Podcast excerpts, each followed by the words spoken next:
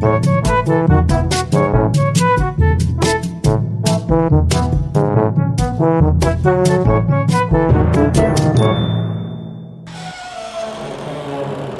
Secret Cabinet.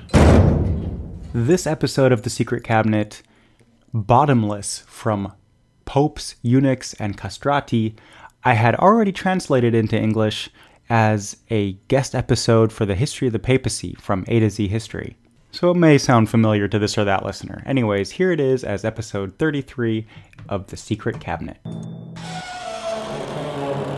The Secret Cabinet. Good evening and welcome to the History of the Papacy podcast. I'm Travis Dow, host and also translator of the Secret Cabinet podcast, a podcast that's originally in German, Das Geheime Kabinett. A secret cabinet is where all the museums and people would put all the artifacts that they didn't want the general public to see. And like the Vatican, some of the most famous secret cabinets are actually in Italy, like the Gabinetto Segreto in Naples. But there is something about popes in the secret cabinet. It's therefore very generous, but also a little bit naive, that Stephen Guerra agreed to allow me to guest host his show. So let's see how much damage I can do to Stephen Guerra's perhaps formerly sterling reputation. Today's episode is entitled Bottomless from Eunuchs and Castrati. The original host of the show, Der Buddler, who does the original in German, was recently in Rome. And among other things, also in the Vatican secret archives. That's probably a story for another time. But a little spoiler it does not look anything like all the Hollywood films where there's things to enlighten one, and it's not really that secret either. But even then, Rome has enough other secrets. Did you know, for instance, that in the middle of the Lateran Palace, the name Luther was carved right into the middle from a painting by Raphael? That supposedly happened in the Sacco di Roma in 1526, as the peasants under Charles V conquered Rome and plundered the papal palace. But I digress. In the Vatican Museum, there was once supposedly exhibited a special chair, where on the sitting surface there was a big round hole. The so called sedes stercoraria. One said that the the newly elected popes would have to sit on this chair, and a cardinal would check underneath to manually double check that everything is on its proper place with the new papa. Then he should say the words habeat duos et bene pendentes. He has two, they hang well, or for short, just habeat. This ritual was supposedly brought into place to avoid a second Popess Joanna. Now, the thing about the Popess is obviously a legend. Even if already Martin Luther had already heard of this rumor during his stay in Rome in 1511. And as proof of this legend, even calls out the street which leads from the Vatican to the Lateran Palace, at the time supposedly named Via Sacra. Now it was called Vicus Papessa, to remind of the Popess, who had given birth at that spot during a procession, and therefore had her cover blown. And since then, the street was never again used for procession. And furthermore, there was a plaque, which is no longer there today, with the inscription PPP for Petre Pater Patrum Papisse Proditu Partum, or Peter, Father of Fathers, expose the lies of the Popess. Now, the legend regarding the supposed Popess was widespread in the Middle Ages, and for a long time was just taken for a given. Especially the Lutherans and Calvinists used this for their anti Popist propaganda, but already in the 16th and 17th centuries, some historians were raising some serious doubts on the whole story.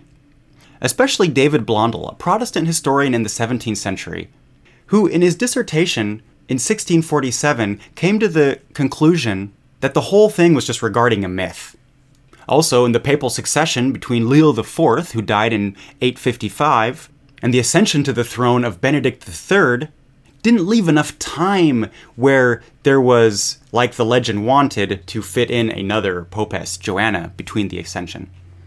And also, contemporary sources are completely silent about any such Popess.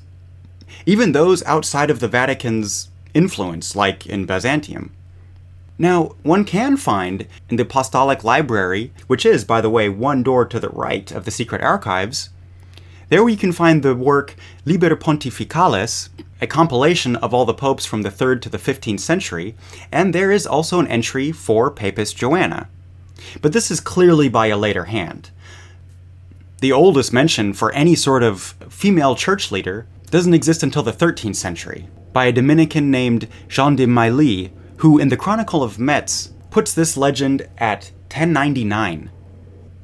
From there on, it was taken up a couple of times, especially through Martin of Opava, through his Chronicon Pontificum et Imperatorum. The story really gained traction, and it's his story where we also, for the first time, hear the name Joanna, actually Johanna, who came from Mainz. And then, in the 9th century, sat as the Holy See between Leo IV and Benedict III. But the whole thing seems a little bit more like a fairy tale. In fact, the street Via Papessa wasn't used for processions because of that legend, but because it was so small, not because a popess had there given birth. The name, by the way, also doesn't come from the Latin word for popes, but from the noble family with the name Papes. And the inscription with all those P's, that might have actually existed, but it would have gone all the way back to antiquity to the consecration of a Mithras priest whose name was Peter. By the way, all of the Mithras priests had the honorable title of Pater Patrum. And then PPP is the local abbreviation for Propria Pecunia Posuit, which gives you enough peas. What about the chair, the sedes sterquata? Translated, it just means feces chair, where one interpretation instantly jumps to mind. It was probably just a toilet seat, which was then later connected to this legend. However, there was really a ritual where the Pope would sit on different chairs. So reports 1406 the humanist Jacopo d'Angelo de Scarparia about the ascension to the throne of Gregory XII. Namely, that the Pope had to sit on two holy chairs, sorry, I mean two chairs with holes in them, and disillusions, he writes, the idiot tells me crazy legends that one had touched him to double check that he was a man. And the different chairs also could have symbolized the hierarchical climb, something like from the toilet throne to the holy throne. But maybe the legend is also less crazy than Jacopo imagines because he was sure of himself that new popes were not handled to make sure that they were not women, and yet the ritual really existed because they had to make sure that they were men? Wait, I'm, I'm confused.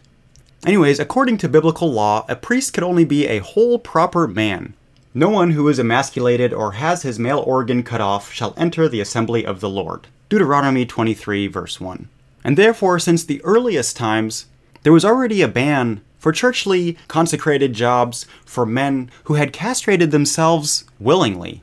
And that was actually kind of a problem in the beginning of early Christendom because there was already some eccentric ascetics who, through self castration and self mutilation, wanted to present themselves as especially pious. Maybe also to make sure that one does not break their vow of celibacy. One of the greatest proponents of this self castration was in the 3rd century a man named Origen, who took the spot out of the New Testament from Matthew 19:12 where it speaks of voluntarily not getting married to come closer to the kingdom of heaven. He interpreted this as a challenge to emasculate himself and had taken the drastic consequences. Now, he did find many emulators, but supposedly regretted that extreme snip, I mean step, later in life, if he even did it at all, because even that is being re questioned by today's research. The Carthaginian church father Tertullian believed even that Jesus and Paul had been castrated, were spadones, and at least in the case of Paul, literally.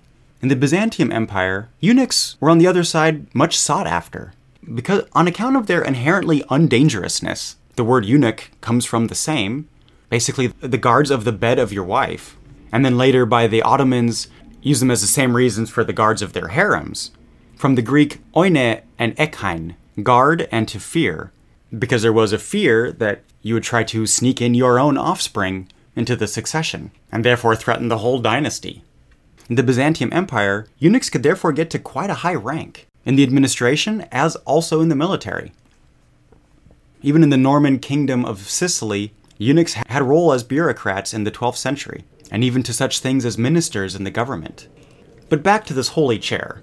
Because after one had been trying for centuries to keep eunuchs out of the church, it was of all people the popes that brought them back as singers.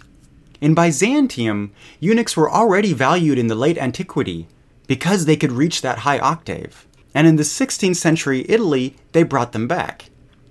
Because despite the, the ban on female singing voices in church choirs, according to Paul, it was mulier taceat in ecclesia.